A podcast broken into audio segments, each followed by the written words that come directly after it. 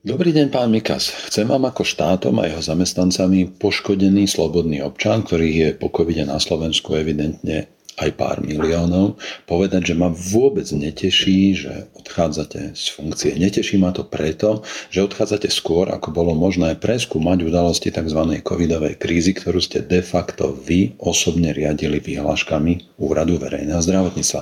Od jary 2020 až doteraz som nemal žiadny dôvod zmeniť svoj názor na skutočnosť, že mnohé z nich boli chaotické, neúčinné, nezákonné, protiústavné, ale teda hlavne neúčinné.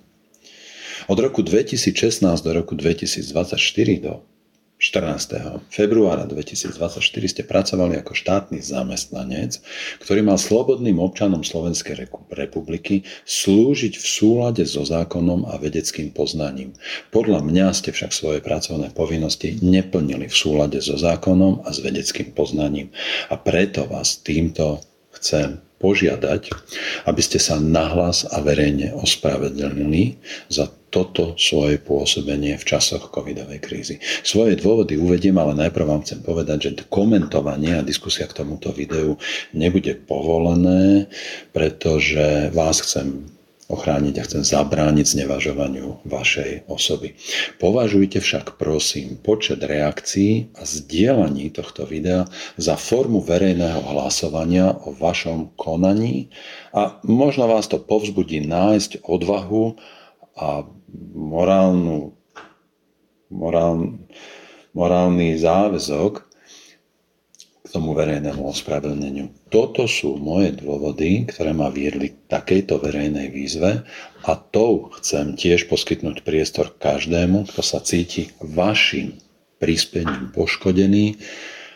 Chcem poskytnúť tiež možnosť pripojiť sa k takejto výzve a tým ponúknuť každému, kto sa cíti poškodený vašim pričinením, ponúknuť mu možnosť prejaviť svoju nespokojnosť a obhájiť svoju dôstojnosť. Patrili ste k hlavným spoluautorom tzv. protipandemických opatrení a vyhlášky Úradu verejného zdravotníctva z tohto obdobia, ktorými bola riadená celá vaša, celá naša spoločnosť, nesú váš podpis. Z rokovaní, kde vznikali vami podpísané vyhlášky, neexistujú oficiálne zápisnice, čo je porušenie zákona. Respektíve verejnosť doteraz nebola informovaná, že by takéto zápisnice existovali a teda nemá možnosť do nich nahliadnúť. Po tretie, do prípravy tzv. protipandemických opatrení neboli zapojení psychológovia, psychiatri ani duchovní a to prispelo k tomu, že Opatrenia boli komunikované nielen chaoticky, ale nebrali do úvahy ani psychológiu, ľudskú dušu a prežívanie stresu a strachu, ktoré tu boli účelovo vyvolávané. Verejná a odborná diskusia k tzv. protipandemickým opatreniam bola potlačená, kritické otázky a názory umlčané, ich nositeľia mediálne a verejne šikanovaní, znevažovaní a tým zastrašovaní. Po piate, celoplošný a dlhotrvajúci lockdown, teda zatvorenie škôlok, škôl, detských kútikov, športovisk, divadiel, kín, obchodov, reštaurácií, hotelov, múzeí a v podstate všetkých verejných priestorov vrátane obmedzenej zdravotnej starostlivosti bolo vedecky nepodložené, neúčinné z veľkej miery, chaotické a v mnohých prípadoch doslova nebezpečné a škodlivé. Podľa postupne zverejňovaných údajov od nás, ale najmä zo zahraničia, došlo napríklad k dramatickému nárastu spotreby alkoholu, tvrdých drog, rozvoju závislosti každého druhu, vrátane závislosti na počítačoch, internete, sociálnych sieťach, porno, pornografii, nárastu domáceho násilia, sexuálneho obťažovania a sexuálneho zneužívania detí a maloletých, narušeniu vzdelávacieho, vzdelávacieho a socializačného procesu s doživotnými následkami pre celé generácie tých ľudí, ktorí boli postihnuté týmito opatreniami v útlom detskom alebo školskom veku. Po šieste nariadenie o povinnom a celoplošnom nosení rúšok, respirátorov, povinnom testovaní nediagnostickými tzv. PCR testami, dodržiavanie akejsi imaginárnej dvojmetrovej vzdialenosti boli rovnako vedecky nepodložené a jeho ochranný účinok bol nulový alebo minimálny. Áno, aj doktor Fauci, strojca týchto opatrení, váš kolega, pán Dan Spojených štátov amerických, napríklad na otázku, ako vzniklo odporúčanie o, o dodržiavaní dvojmetrovej vzdialenosti, vyhlásil, Neviem, to sa tak zjavilo. To sa tak zjavilo. Boli sme presviečaní o tom, že, že veda pozná všetky odpovede na zložité a ťažké otázky situácie, ktorá vznikla. Boli sme presvedčení, že veda vie, veci vedia a veci rozumejú a veci nariadujú a máme nasledovať vedecké poznanie. Ukázalo sa so stupom času, že väčšina tých opatrení nebola dostatočne vedecky podložená, respektíve nebola vedecky podložená vôbec. Poďalšie. Zriadenie, zriadenie a nútené umiestňovanie slobodných občanov Slovenskej republiky do tzv. štátnej karantény. To všetko bolo protiústavné, hlavne však opäť vedecky nepodložené, chaoticky organizované a hlboko ponižujúce pre každého, kto bol do takejto štátnej karantény umiestnený. Použitie nedostatočne klinicky preskúmanej tzv. vakcíny, ktorá je založená na rizikovej biologickej metóde. Vakcinačná kampaň založená na nehanebne klamlivom slogane, že vakcína je sloboda a tvrdení, že očkovaný človek chráni druhých a teda, že neočkovaný človek predstavuje pre svoje okolie riziko. A to napriek tomu, že firma, ktorá vyrobila najväčší počet celosvetovo podaných tzv.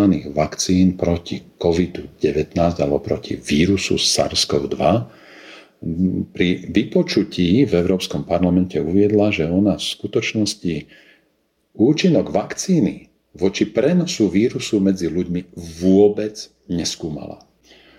Napriek tomu v našej spoločnosti Došlo k obrovskému roztriešteniu vzťahov a verejnej mienky pod vplyvom dezinformácie o tom, že vakcína je sloboda a zaočkovaný človek chráni druhých a neočkovaný človek je pre druhých ľudí nebezpečný. Poďalšie, údaje o tzv. počtoch prípadov ochorenia COVID-19 a úmrtí na COVID alebo s COVIDom sú nespolahlivé, pretože boli účelovo nadhodnotené, ako preukázali dodatočné analýzy zdravotnej dokumentácie v Dánsku, Anglicku, Nemecku, Spojených štátoch amerických a podobne. Poďalšie, zanedbanie príležitosti povzbudiť v časoch nového zdravotného rizika, pri ktorom sme spoznali ako základné rizikové faktory obezitu, hypertenziu, cukrovku a podobne, zloženie stravy, fyzickú pasivitu a tak, povzbudiť v tomto čase ľudí k zdravému spôsobu života a odstraňovaniu rizikových faktorov, ako je obezita, cukrovka, hypertenzia a podobne, upraviť zloženie stravy. Celá pozornosť sa preorientovala len na testovanie a očkovanie.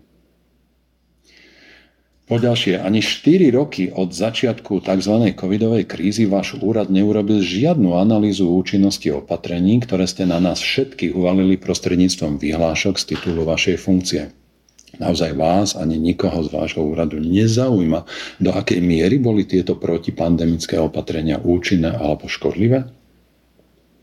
Prečo očakávate alebo predpokladáte, že budeme veriť čomukoľvek, čo od nás budete požadovať v nejakej podobnej situácii v budúcnosti?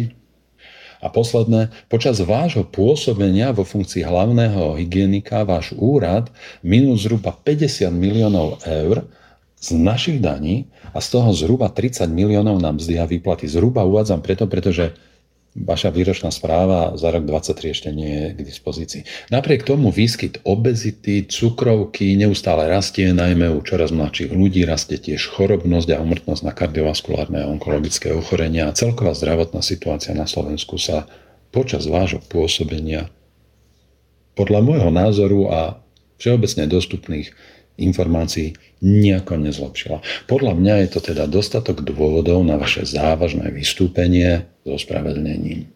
Som toho názoru, že počas covidu ste žili v bubline paniky a po skončení covidovej krízy žijete v bubline presvedčenia, že to, čo ste robili, bolo potrebné, vedecky podložené a účinné.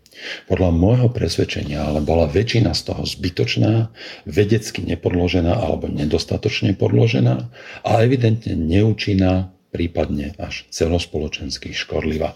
V podstate covidovú krízu vrátane vášho verejného pôsobenia hodnotím ako svojvoľnú šikanu slobodných občanov, ktorá bude mať závažné a dlhotrvajúce zdravotné, psychické, spoločenské a ekonomické následky.